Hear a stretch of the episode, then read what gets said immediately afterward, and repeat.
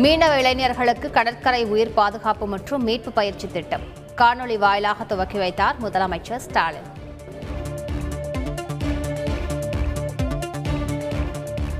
ஆவினில் health mix கிடையாது, விளம்பரத்திற்காக அண்ணாமலை குற்றச்சாட்டுகளை கூறுகிறார். அமைச்சர்கள் மா சுப்பிரமணியன், நாசர் கூட்டாக விளக்கம். உக்ரைனிலிருந்து திரும்பிய மாணவர்கள் இந்தியாவில் படிப்பை தொடர நடவடிக்கை எடுக்க வேண்டும், அதிமுக ஒருங்கிணைப்பாளர் ஒ பன்னீர்செல்வம் வலியுறுத்தல்.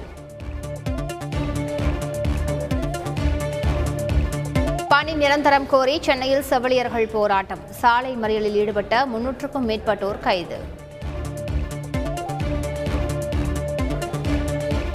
சிதம்பரம் நடராஜர் கோயிலில் ஆய்வுக்கு சென்ற அறநிலையத்துறை அதிகாரிகள், தீட்சிதர்கள் எதிர்ப்பு, கோயில் கணக்கு விவரங்களை அதிகாரிகளிடம் வழங்க மறுப்பு.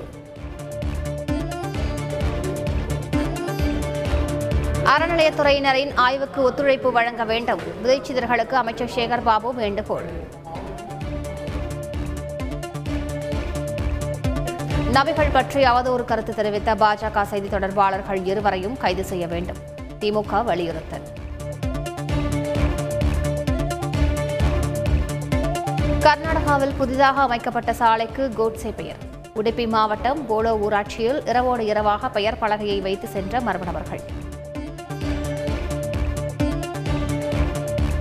புகார் கோரியும் அவதூறு கருத்துக்களை நீக்காவிட்டால் சமூக வலைதள நிறுவனங்களும் குற்றவாளிகளே, உயர்நீதிமன்ற மதுரை கிளை உத்தரவு.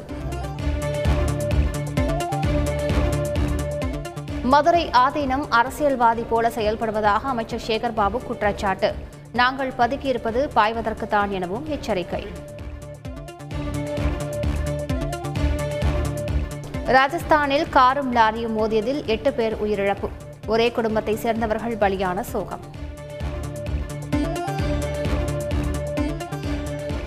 அணுகுண்டுகளை தாங்கி செல்லும் அக்னி 4 ஏவுகணை சோதனை வெற்றி, 4000 கிலோமீட்டர் தூரம் வரை செல்லும் திறன் கொண்டது.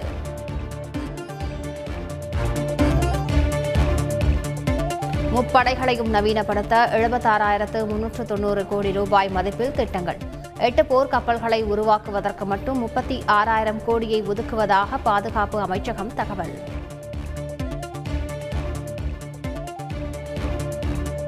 அரசு பள்ளிகளில் எல்கேஜி யுகேஜி வகுப்புகள் மூடப்படுகின்றன, பள்ளிக் கல்வித்துறை முடிவு.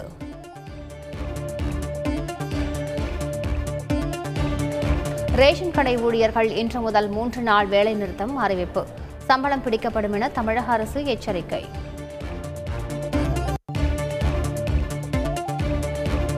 ஆர்த்தி பரிசோதனை மையத்தின் 20க்கும் மேற்பட்ட இடங்களில் வருமான வரித்துறை சோதனை, கொரோனா காலத்தில் முறைகேட்டில் ஈடுபட்டதாக குற்றச்சாட்டு.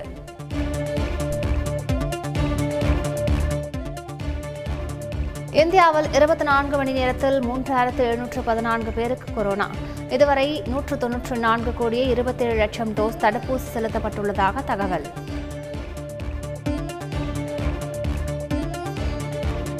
கோவாவில் பிரிட்டன் பெண்ணுக்கு பாலியல் தொல்லை, அரம்போல் கடற்கரையில் இளைஞரை கைது செய்த போலீசார்.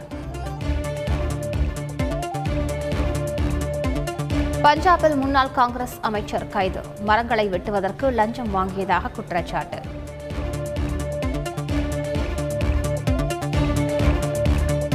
காஷ்மீரில் பாகிஸ்தான் தீவிரவாதிகள் 2 பேர் சுட்டுக்கொலை, குப்வாரா பகுதியில் பாதுகாப்பு படையினர் தீவிர தேடுதல் வேட்டை.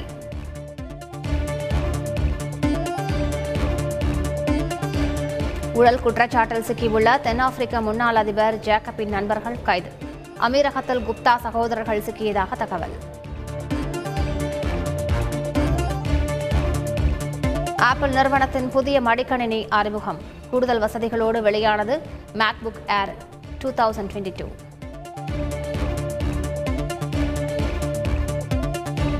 அடுத்த படத்தில் சூர்யாவுடன் இணைவதாக கமல் தகவல், விக்ரம் படத்தில் நடித்தது குறித்து வீடியோ வெளியிட்டு பாராட்டு.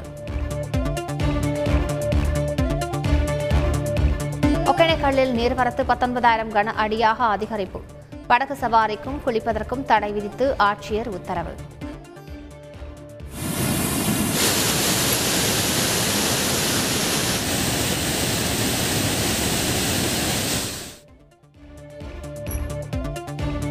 அரசு துறை செயலாளர்களுடன் முதலமைச்சர் ஸ்டாலின் ஆய்வு, அரசின் முன்னோடி திட்டங்களின் செயல்பாடுகள் குறித்து ஆலோசனை.